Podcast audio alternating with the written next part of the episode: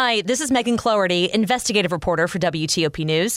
If you like top news from WTOP, we think you'll love our new podcast called the DMV Download, where we take a more in depth look at the biggest local stories of the day happening in our area. We hope you check it out. I'm Nick Iannelli. Plus, yesterday's lightning strike near the White House claims two lives and Maryland's governor blasts the feds over a delay on his managed toll lanes on Kate Ryan. Mixed on Wall Street, the Dow is up nine points, NASDAQ down 96. It's 2 o'clock. This is CBS News on the Hour, presented by Liberty Mutual Insurance.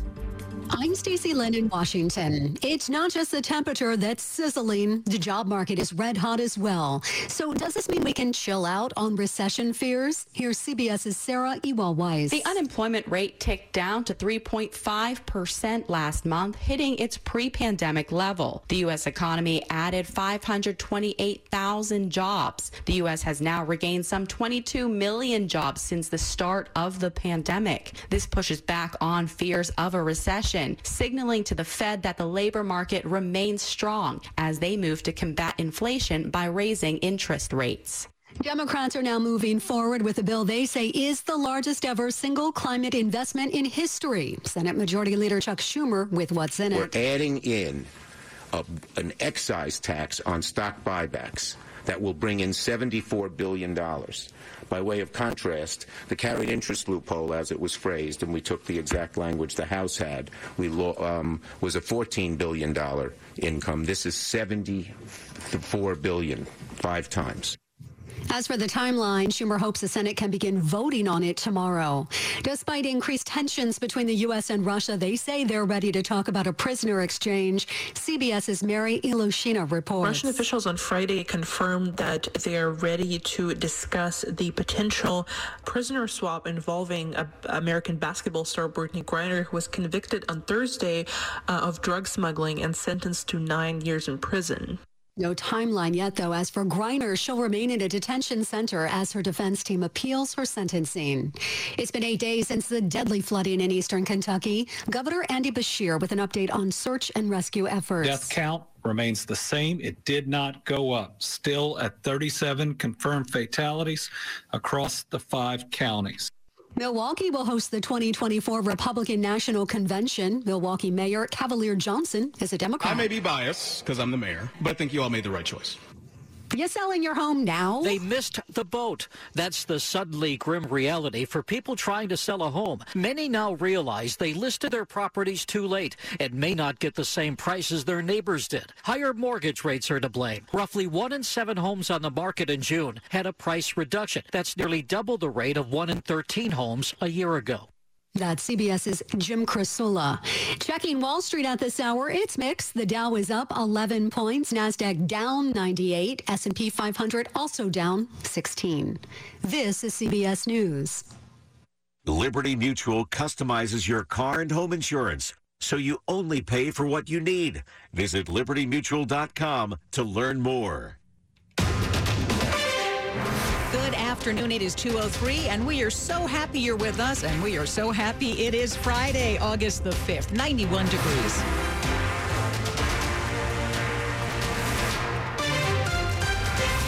Hillary Howard. Now to our top local story.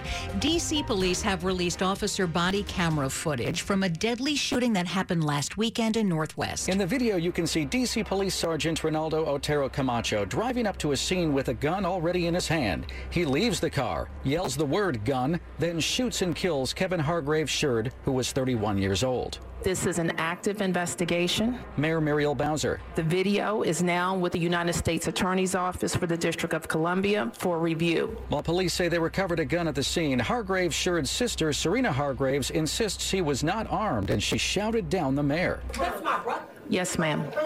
And don't, you guys are saying gun, gun, gun. That never happened on that video. I seen it. The officer involved is on administrative leave. In the district, Nick Iannelli, WTOP News. We also have more information about yesterday's deadly lightning strike across the street from the White House. Of the four people critically hurt near a tree in Lafayette Park, two died overnight. Police say they're a couple from Janesville, Wisconsin. James Mueller was 76, his wife Donna 75. White House Press Secretary Karine Jean-Pierre says they are all saddened by the tragic loss of life that their hearts are with the families who lost loved ones, and they are praying for the other two victims who are still fighting for their lives. It is 204. Maryland's top leader says he was blindsided, and now he wants the country's leader to turn back a decision that delays his plan for more toll lanes on the Beltway in 270. Maryland Governor Larry Hogan has called on President Joe Biden and Transportation Secretary Pete Buttigieg to reverse a decision by the Federal Highway Administration that further delays his plans to replace the American Legion Bridge and add managed toll lanes to parts of the Capital Beltway and I 270. Federal transportation officials were expected to give a thumbs up or thumbs down decision on the plan by today. It's not clear what prompted the delay. In a press release, Hogan dismissed opponents of the plan as, quote, pro traffic, while local activists and civic groups called for more study of the project that was first announced in 2017. Kate Ryan, WTOP News. Huntley Meadows Park is a Fairfax County favorite, not far from the Potomac. But walking there is a tricky proposition. So now the county's Board of Supervisors is kicking around an idea to add more sidewalks to Lockheed Boulevard near Hybla Valley. Board Chairman Jeff McKay and Franconia District's Rodney Lusk says it could create a better, safer connection to Huntley Meadows. Fairfax now reports they might use some leftover budget money to pay for it. Right now, there is no sidewalk to the main entrance. They say adding one would make the 1,500 acre park more accessible. Meantime, hundreds of Prince George's County students are wrapping up four weeks of what they call Stamp Camp.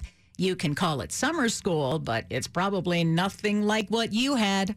You had to keep your head on a swivel walking down the hallway here at Mother Jones Elementary in Adelphi because you never knew when an errant drone might crash into you. The hardest part for the drones is the flying. Madison Romero of Hyattsville is now an expert drone flyer. The easiest part was landing mode. Thanks to STAMP Camp, which stands for Science, Technology, Aerospace, and Math Program. It was created with input from NASA. They've been learning about flight, um, aviation and coding. Dr. Terry Jefferson, who helped design this program, then showed me kids programming robots engaged in a sumo competition. They're not in summer school.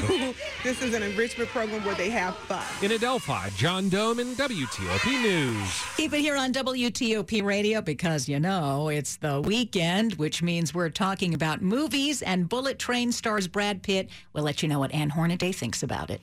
207. Here's a highlight from Danny Connolly, the Chief Information Security Officer for America's Public Sector at Zscaler on the Zero Trust Cyber Exchange presented by Carahsoft. It's everybody's responsibility to help with that cultural mindset shift, share information with people that you might not typically share information with. There's so many different teams that are involved in uh, agency zero trust journey. So break down those silos between teams and start communicating. Listen to the entire discussion on Federal News Network. Search Zero Trust Cyber Exchange. This is Your World Secured by Zscaler, a world where the U.S. government and their partners are protected from cyber attacks. This episode is brought to you by Zelle. Whenever you're sending money through an app or online, it's important to do it safely. Here are a few helpful tips. First, always make sure you know and trust the person you are sending money to. Second, confirm you have entered their contact details correctly. And finally, if you don't trust the person or your recipient is rushing you to send money right away, think twice before sending money through an app or online.